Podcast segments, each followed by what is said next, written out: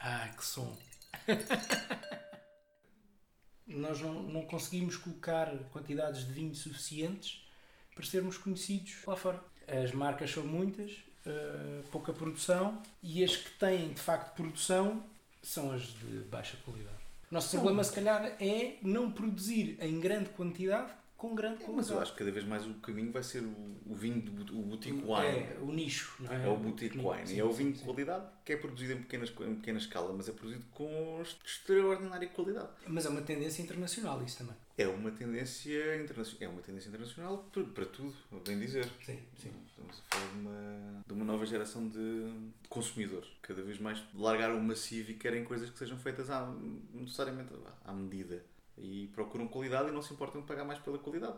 Foi um bocadinho o caminho que se tentou fazer, creio eu, uh, sem se conseguir. No primeiro, na primeira década de, deste século. Porque Portugal carece do problema de, um bocadinho do egocentrismo, em que cada um que faz vinho quer ter imagem na, no rótulo. E acabamos por ter vinhos extraordinários que são feitos às 600 garrafas. Exatamente. É para os amigos, basicamente, não há outra. Sim, é basicamente para os amigos. É, não... Vendes 300 garrafas e. 600 garrafas bebemos nós. Por ano. Nós os dois. Mais ou menos isso. Por ano. Não, não tanto, mas. Mas quase. Não, inteiras não. Garrafas inteiras não. Mas por ano, se calhar abrimos 600 garrafas Sim, sim, para sim. provar das Sim, garrafas. sim, sim, sim. Sem dúvida. Sem dúvida. Não, mas cada, e o que acontece cada vez mais é exatamente é há a sacramentalização do produtor e depois há a procura de queremos ser tão característicos e tão diferenciadores que acabamos por ter 400 garrafas de arinto daquela parcela com 300 garrafas de Viognier da parcela do lado. Exatamente ao lado, pois. Ah, em alguns sítios faz sentido. E faz sentido quando há um nome e quando há uma referência e há uma procura de mercado. Não faz sentido quando uma- casa não tem nome. Ah, isto é a minha opinião. Mais uma vez. Não faz sentido quando uma casa não tem nome e está à procura de, de obter um mercado.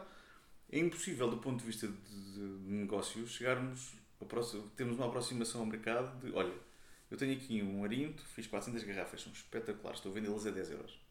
Não funciona. Não funciona. Não Porque duas uma, ou há o- os, o- os colhões ou os tomates para, para de facto se apresentar ao mercado com, com o peito feito e dizer ok, eu fiz 400 garrafas do melhor vinho português e estou a vender a 150 euros a garrafa e é o que fazem com alguns rosés no sul da França, em Provence. E de facto o rosé até pode não ser nada de espetacular, mas fazem uma embalagem bonita e metem no mercado a 200 euros a garrafa. E Alguém há de comprar. e existe um mercado para aquilo. E embelezam a garrafa e metem um, um cristal da Swarovski na rolha e é lindo. E o vinho, pá, provavelmente é bom. Mas não, não chega para. E cá em Portugal, nós, É bom, mas não. cá em Portugal nós vivemos neste, neste, neste, nesta sacramentalização do preço. E pá, lancei 400 garrafas deste arinto, que é muito bom. Pá, mas não vou cobrar mais 10 euros, senão o mercado não pega nisto. Olha, eu conheço um produtor que ah, faz excelentes vinhos numa região muito. que não é muito conhecida. Ah, que em 18 anos não subiu o preço. E eu só me pergunto porquê. Ah, já, já perguntei ao distribuidor. ah, e o distribuidor diz: Olha, pela mesma razão que também não muda os rótulos.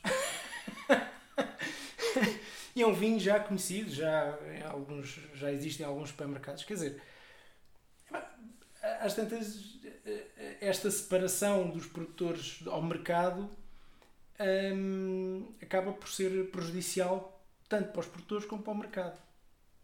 E, e devíamos. eh, é também o nosso papel puxar para um lado e puxar para o outro, a tentar eh, eh, Não, é. tipo, acordá-los. O problema é que o mercado internacional exige qualidade e quantidade. E nós temos muita qualidade e pouca quantidade.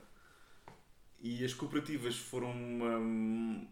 Uma, Uma maneira de dar a volta. Foi uma boa solução mal implementada que acabou por cair pela base. Porque se conseguíssemos ter, de facto, uma marca unificadora em certas regiões ou em certos nichos que conseguisse juntar os melhores produtores e as melhores uvas e conseguisse produzir vinhos muito bons em quantidade, em Era fantástico. E em Era preciso não haver egos. Porque é onde nós, onde nós fazemos uma diferença. Nós temos varietais ótimos Uh, mas onde nós podemos fazer de facto a diferença é nos blends. E é onde temos feito e é onde temos vinhos que são ótimos.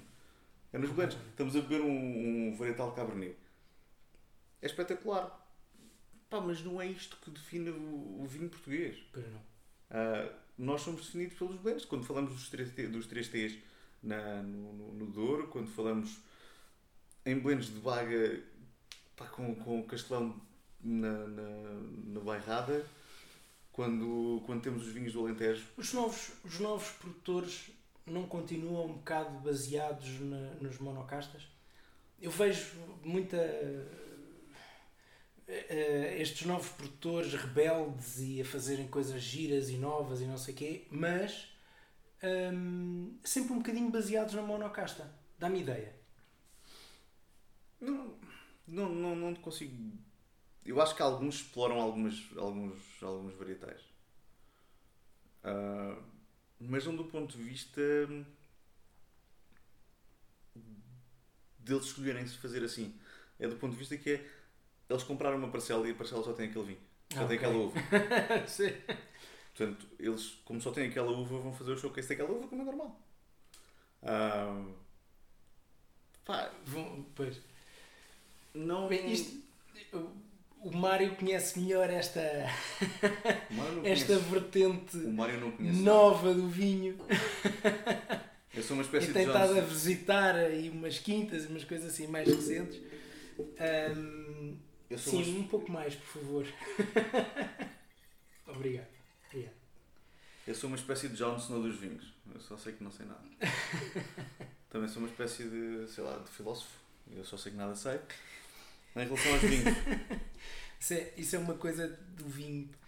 Eh, Eu sinto-me sinto sempre relativamente inseguro a falar de vinho, porque. eh, Especialmente quando fica vez- gravado. especialmente quando fica gravado. Sim, quando não fica gravado, uma pessoa pode dizer as baboseiras. Não, porque temos uma agenda qualquer e fica no éter e desaparece. Exato, Aqui não, aqui. Temos de ter muito cuidado. E normalmente há que sempre aquela desculpa. Ah, o gajo estava bêbado. Que aqui não estás. Exato. Ainda. Uh, mas um, tenho, tenho sempre alguma insegurança, no sentido em que uh, o vinho é um. É, é tão grande, o mundo é tão grande, uh, as variedades são tantas, há tanta coisa a descobrir que uh, a única coisa que eu vou descobrindo é que não sei nada. É isso, basicamente. Uh, e tô- estou cada vez mais preocupado com menos com partes técnicas, porque essas variáveis, eh, isso, isso é para quem produz e, e para quem sabe da engenharia do vinho. Ahm, e estou cada vez mais preocupado com o que é que o vinho nos dá, não é? Eh, o momento do vinho, ahm, o gozo que o vinho dá. Por isso é que é vez- é um hobby. é? É uma coisa- Eu acho, eu acho que grande é parte, grande parte do que leva as pessoas ao vinho é o gozo que o vinho lhes dá. Seja na, na produção, seja no pensar o vinho, seja a bebê-lo. Porque se não tirássemos aqui um gozo, não havia. Não havia vinho, porque Não isto não é, não é de certeza pelo. Não, e, Pelo alguns, e alguns vinhos dão muito mais trabalho a fazer do que depois dão a Pois beber. é, pois é. Exatamente. E é um bocadinho aqui que, que- que vivemos. É neste, neste balanço entre. É, é desequilibrado. É desequilibrado. O vinho desequilibra. E depois. desequilibra todos. não- O que, leva, o que na- leva àquela questão que depois custa-me custa a mim muito, às vezes, criticar alguns vinhos. Tu quando, sabes o que é que foi posto ali, não é? O quando, amor, quando, o quando sei esforço, quem o dinheiro, produz, quem o produz, como é que o produziu, as dificuldades que passou, os problemas que teve. Ah, e depois, quando lança o vinho cá para fora, às vezes é complicado dizer-lhe isto não presta. E eu acho que isso vai ajudar. Bem, nós, pois lá está, isso faz parte daquela aproximação ah, do, do consumidor com o produtor, que, que é um bocado o nosso papel, tu no restaurante e eu na loja, ahm, de fazer, não é? Ah, e, e, de facto puxar o, o, eu em ambiente mais profissional, se é que podemos chamar assim, quando lá vão apresentar vinhos à loja, por exemplo, aí sim, sou sincero. Um, e também é mais fácil ser sincero porque tu tens um perfil já bem definido e sabes o que é que queres, não é?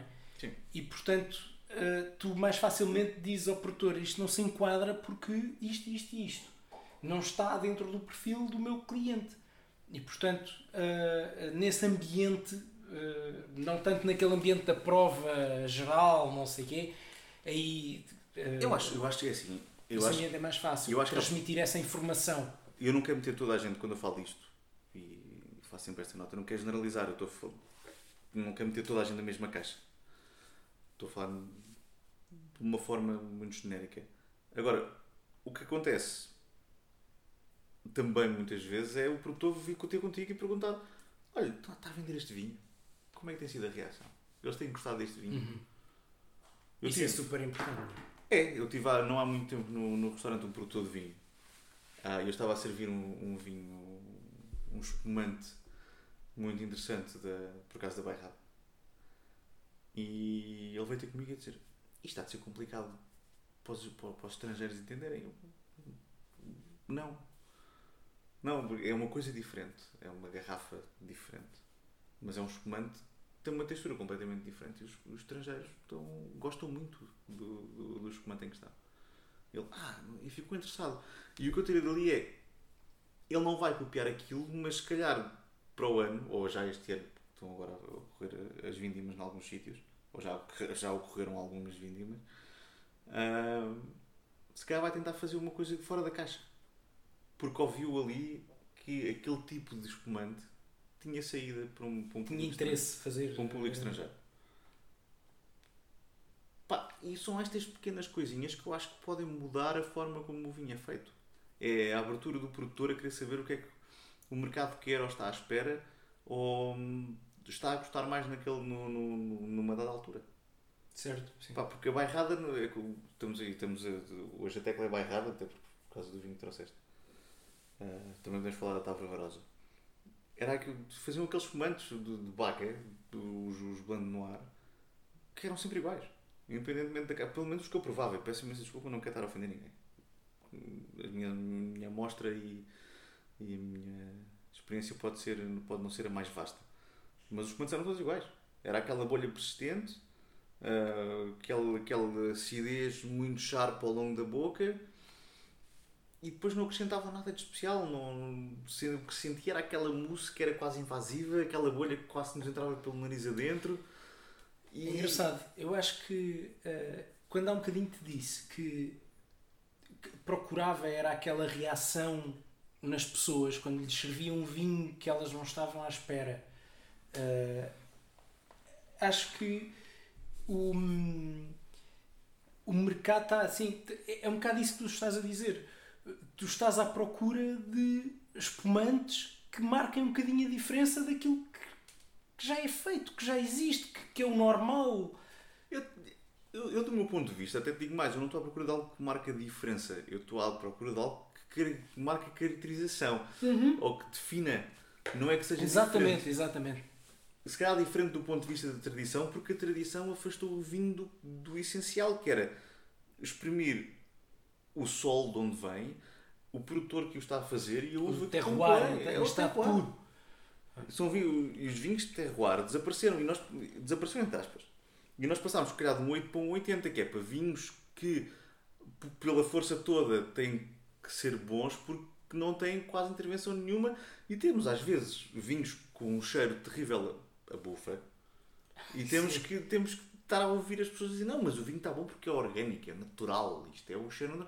O vinho está mau está reduzido, está qualquer coisa. Os vinhos não têm que estar sempre bons porque têm um rótulo a dizer que somos orgânicos ou biodinâmicos. Exatamente. Há vinhos que são maus e são engarrafados e são vendidos e as pessoas batem palmas. Pá, não é isso que se quer de um vinho. E eu faço vénias a malta que faz vinho com pouca intervenção e consegue extrair dali coisas extraordinárias. Temos o António Madeira no Dão, temos o Tavares de Pina, também no Dão, por acaso. Temos o Vitor Claro em alguns vinhos. Uh, pá, mas temos o Mateus Nicolau de Almeida, temos tanto produtor bom português que segue o princípio de mínima intervenção nos vinhos e que faz coisas que são espetaculares. Pá, mas às vezes no meio daquilo tudo aparece uma coisa horrível. E não tem. E as pessoas. E tens, que- e tens uma fileira, e tens uma fileira de malta que agora é completamente religiosa nisto e que São extremistas, extremistas. se o vinho cheira mal e sabe mal, então, Então é mesmo porque é bom. Pá, não! Exato. É mesmo, exatamente. Se o vinho sabe, se o Exatamente. vinho cheira a peido e sabe a relva, dificilmente é bom. Basta pensar assim, como é que tu eh, harmonizas esse género de vinho com comida? Não é? Epá, vai prejudicar a comida também. É Portanto- muito fresco com uma comida cheia de sabor. Exatamente. Que é para não haver vinho. não- que é para que é para como se não estivesse lá o vinho. É uma chanfana, vale beber uma chanfana bem quente e depois referires lá o vinho bem fresquinho que é para não haver nada. Epá, não faz sentido, não é? O vinho tem que ser bom e tem que tem que correlacionar com a comida. É uma função é, E, o- essencial. e depois que chegamos a esta, esta, esta, esta, esta definição do vinho ser bom. O vinho é bom ou não é bom dependendo um bocadinho de várias variáveis. E eu acho que nós às vezes, e voltando àquele papel que nós temos, tanto numa loja como num restaurante, como sendo produtores de vinhos, que é contextualizar o vinho. E tu sabes perfeitamente que é uma frase que eu repito se calhar vezes demais que vinha contexto. Mas se tu contextualizares o Mas eu vinho. não podia concordar mais com essa frase, acho que isso é mesmo. E se tu É conte- mesmo. contextualizares o vinho, ah, estás automaticamente a promovê-lo para ser um bom vinho a quem o está a provar. Há coisas indefensáveis, voltamos outra vez à história dos naturais, mas há vinhos razoavelmente bons que não são bons de um ponto de vista de prova, mas que se o enquadrarmos e se o maridarmos ou fizermos um pairing com a comida certa, transformamos, transforma-se um vinho que é razoável num vinho é Extraordinário. muito Muitas bom. vezes já vi, já vi isso acontecer. Muitas vezes. Muitas vezes. Portanto, Mas lá é engraçado. Isso, isso é um. é- é- De facto, a tua experiência nesse aspecto é engraçada, porque basta o facto de tu servires vinho com comida e eu não, eu só sirvo vinho. Ah, já aí estamos a detectar ah, perfis de vinho completamente diferentes. Completamente diferentes.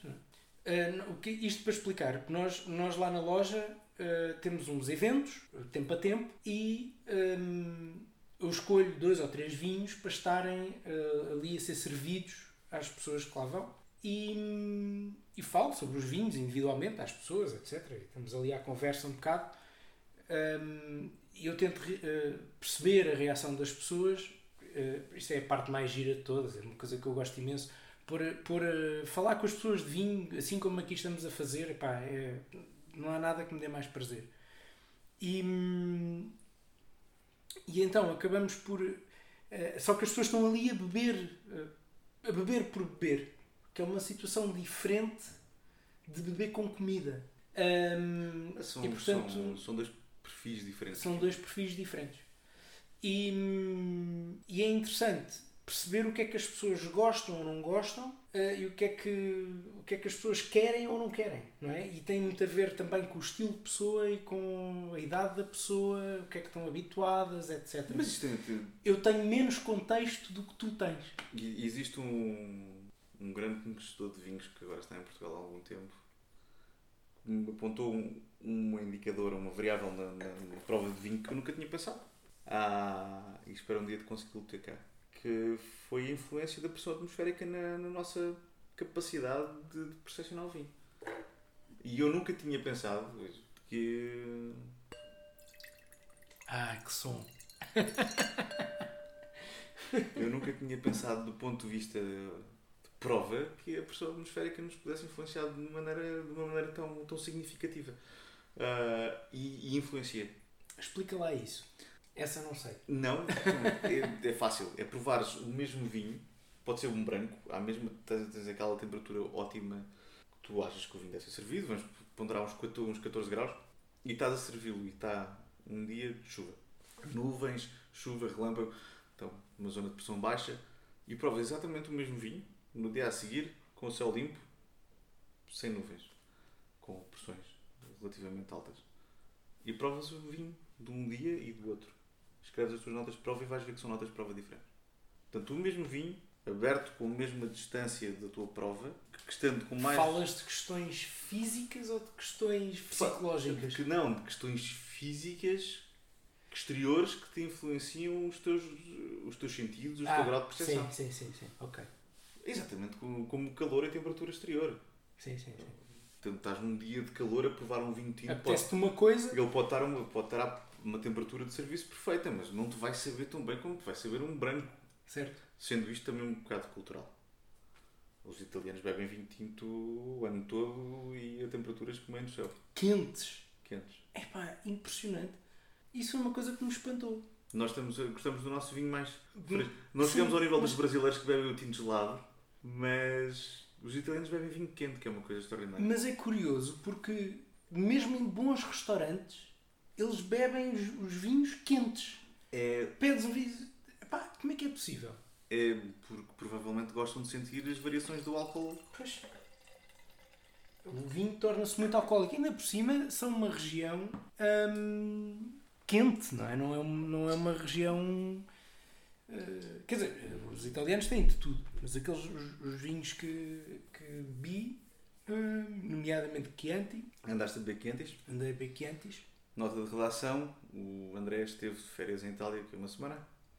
Uh, sim, tive, tive esta semana passada em- na Sardanha e tive o ano passado uh, na Toscânia uh, em Chianti.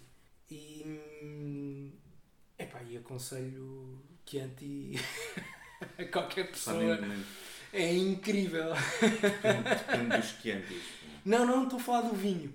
estou a falar da zona. Ah, É Não, importante mas calma. esclarecer. calma, existem quentes muito bons. É importante esclarecer. O Existem é Chiantis muito bons, mas são muito caros. O problema é que os quentes chegam a Portugal, por norma, Não são. não Porque não há mercado para esses muito caros. Porque para além de não serem Sangiovese, que é a casta que supostamente devia de ser a única a ser usada nos quentes, ah, são estranhos. Sim, É uma espécie de Mateus Rosé por baixo. sim.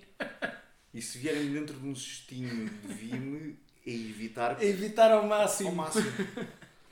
Agora existem super toscanos e de, de os Chiantis com Sangiovese e depois os super toscanos já em blend, que são fenomenais. Eu estava a falar da região. Eu acho que o, o- da região e da viagem e da o vinho tem esta magia. É uma forma de arte que é ligada ao, à terra. Uh, a pintura não será tanto, não sei. Uh, o vinho é uma, uma forma de arte ligada à terra que, que nos causa uma emoção derivada da terra, da, daquela terra, daquele terroir, não é? Sim. E portanto, se tu visitares esse terroir, tu vais ter uma vista mais alargada do que é que aquele vinho significa. Ah, e a Toscânia, ou a Toscana, ah, pode-se dizer das duas maneiras em português, mas eu prefiro Toscânia, não sei porquê.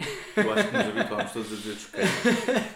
É epá, é fantástico, é fabuloso. Toda a região é assim um género de um Alentejo ah, que também é fabuloso. Eu também sou doido pelo Alentejo. Epá, e e o, o- ah, nós podemos ver o vinho nas pessoas, podemos ver o vinho na terra, podemos ver o vinho no céu, podemos ver o vinho nas árvores.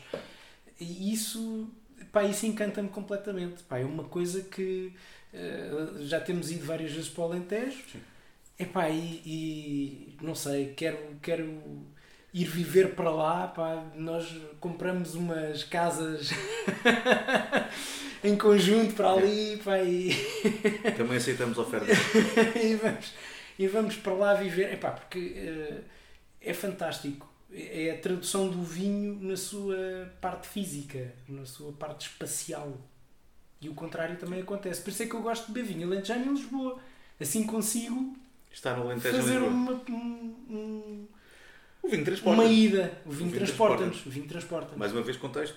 Mais uma vez contexto. Vinho Exatamente. Exatamente. Exatamente. Epá, e... É, mas, olha, agora também não me levem a mal. A Bairrada, por exemplo, não é um sítio tão bonito. Tem... eh, É hostil, mas os, os sítios hostis normalmente fazem vinhos vinhos bons. muito bons, não é? Eh, a bairrada, eh, ta- estavas há um bocadinho a dizer que, eh, que eu gostava muito de Setúbal. epá, eu gosto mesmo, mesmo é de bairrada. Mesmo, mesmo é de bairrada. Tu gostas de sentir a tua alma a ser sugada Exatamente, eu gosto é de tanino. E, e epá, eu gosto de vinhos velhos e vinhos que tenham capacidade de envelhecer com uma frescura muito interessante, como, como só os vinhos da Barrada têm. Para mim é a melhor região em Portugal. Desculpem, mas outras. Eu não tenho região preferida nessa altura. Já tive em Epá, tempo. pois, eu também, eh, assim, também não, não, não tenho. Quando, eu estou a dizer isto, estou a beber uma barrada. Se eu estivesse a beber um Douro, eu se calhar estava a dizer que o Douro era, era só um vendido. Eu já, eu, já, me- eu já vendia mais sítios, mas se eu tiver que, que eleger. E eu disse há bocado que éramos, íamos passar um bocado por nazis do vinho. Exato. Eu, nesta altura, se me tiver que, tiver que dizer que Ninguém, que ninguém leva mal, que ninguém leva Ninguém mal. leva mal. Sim, nazi não é no sentido. Não vamos ser norte-americanos, por amor da santa. Ah, pá, eu estou intimamente ligado a Piemonte. eh, E ao Nebbiolo e, e aos Barolos, aos Barbarescos da vida. E para mim isso são, são vinhos que São fabulosos. são, São fabulosos. parafraseando a, mim- a mim próprio há cerca de meia hora atrás, são do Catano. Pá, por, por tudo. E Também incrivelmente taninosos. Estar, estar, em, estar em Piemonte, incrivelmente taninosos, mas, ah, pá, mas com uma classe e com uma presença extraordinária. Mesmo os nebiolos, que não são nem de barbaresco nem, nem, nem de barolo, ah, pá, são bem feitos, são vinhos muito, muito bons. E depois, E, e ias dizer que estava estando lá, estando lá, é do. estás a ver a tal ligação Mas com, é a- isso, é com o sítio, com as pessoas, com os produtores. Epá, é, É a história, coisa, é a história, é a história do. que eu também acho que conto vezes demais. Tu vais visitar o velhote à produção ele diz-te que foram as uvas que foram colhidas pelo filho, coitadinho que morreu. E que foi o melhor ano de sempre. Tu provas aquele vinho na adega com o senhor enquanto comes uma chouriça ou um bocadinho de queijo. E aquele vinho sabe-te ao fim do mundo. E mais Incrível. um par de botas. Levas para casa. Vou levar uma caixa. E chegas e convidas a malta toda, aí a mesa cheia, 10 pessoas, metes os vinhos em cima da mesa e a malta. "Pff, que é isto, meu? E tu provas o E tu próprio. E tu provas Ei, o caralho, vinho como é que eu gostei disto. que é isto? Não virou, o vinho virava quando passava o Tejo. Antigamente dizia-se isso, os vinhos viravam quando passava o Tejo. Não, as bebedeiras é que passavam. Sim. Ah, pá, porque existe muito, acontece muito isso.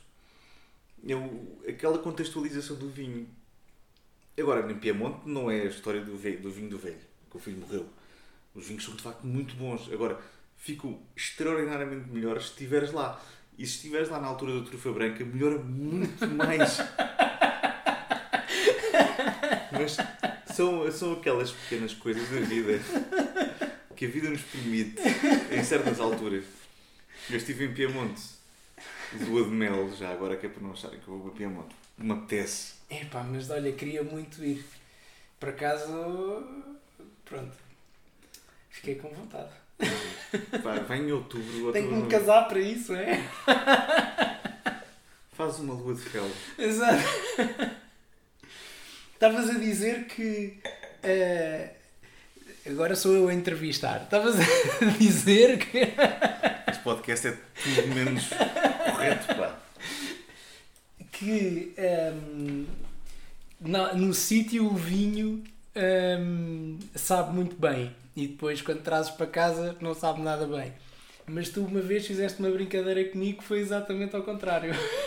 essa, tem que, essa tens que Então, mas contar. aí, aí voltamos, aí, voltamos à, aí voltamos àquela questão que estávamos a falar há bocado, dos vinhos muito maus, tu conseguires enquadrá-los numa comida. O vinho pode ser muito mau, mas tu gelas muito o vinho e aqueces muito a comida e metes mais sal na comida e, e o vinho passa despercebido. E naquele dia foi o que aconteceu. Foi abrir o vinho, deixá-lo arejar muito tempo, metê-lo no frio e servir tudo. Eu servi o vinho naquela mesa a 12 graus. Uma, uma partida eh, já pensada. Muito antes, pensada. Já, Mas estamos, estamos a falar de um vinho terrível, tenebroso da zona de Aveiras, que nem vale a pena dizer qual é o vinho nem quem é o produtor. custou um euro a garrafa, não Custou- foi? Não, foram oferecidas. Epá, eu acho que aquilo estava lá à venda por um euro, eu tinha ideia. Tudo bem. Não, não, não, eu acho que não paguei nada pela garrafa. Se calhar eu roubei a E garrafa. nós na altura testámos. Eu lembro-me de estar a beber aquilo e a dizer o que é isto, meu Deus. Isto nem para vinagre serve. E não serve. Ah, mas o que aconteceu foi isso. Foi, tu bebeste um vinho que estava gelado, portanto não tinhas, pouco, tinhas poucos primários e e não tinhas mais nada. E primários estamos a falar aqui daquelas frutas vermelhas ou frutas pretas, é aquele, aqueles primeiros aromas que nos vêm no vinho. Ah, e depois estavas a comer. Qual estavas a comer porco, de certeza. Barriga de porco, uma coisa qualquer desse género. É Sim, sim. Com batata e com molho. E por cima Pá. o vinho tinha uma acidez parva, não é? Completamente desproporcionada. Portanto, portanto, ouviu- ouviu-se ao, ao, ao fim de dois golos, ouviu-se uma exclamação fenomenal no fundo da mesa.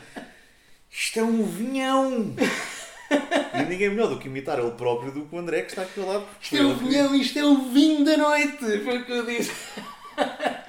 Portanto, Por acaso, em específico, lembro-me que levei um excelente vinho nesse dia que foi um. Era um. pó de poeira. Qual é que é o. pode poeira. O melhor deles no- no- é o poeira ou é o pó de poeira? É o mais. É o, É entre estes dois, o mais caro. É um deles. Uh, 2008 era um ótimo vinho, mas eu gostei mesmo. Foi este que o Mário me serviu. O que faz pensar que às vezes não é preciso investir muito, é gelar o vinho. Exato. Qualquer um serve nessa. assim. Mas isso era um- toda uma outra conversa. Toda uma outra conversa. Toda uma outra conversa. André, muito obrigado por teres Uhum. sido cobaia neste Eu é que agradeço. neste protopiloto e vamos ver como é que isto corre.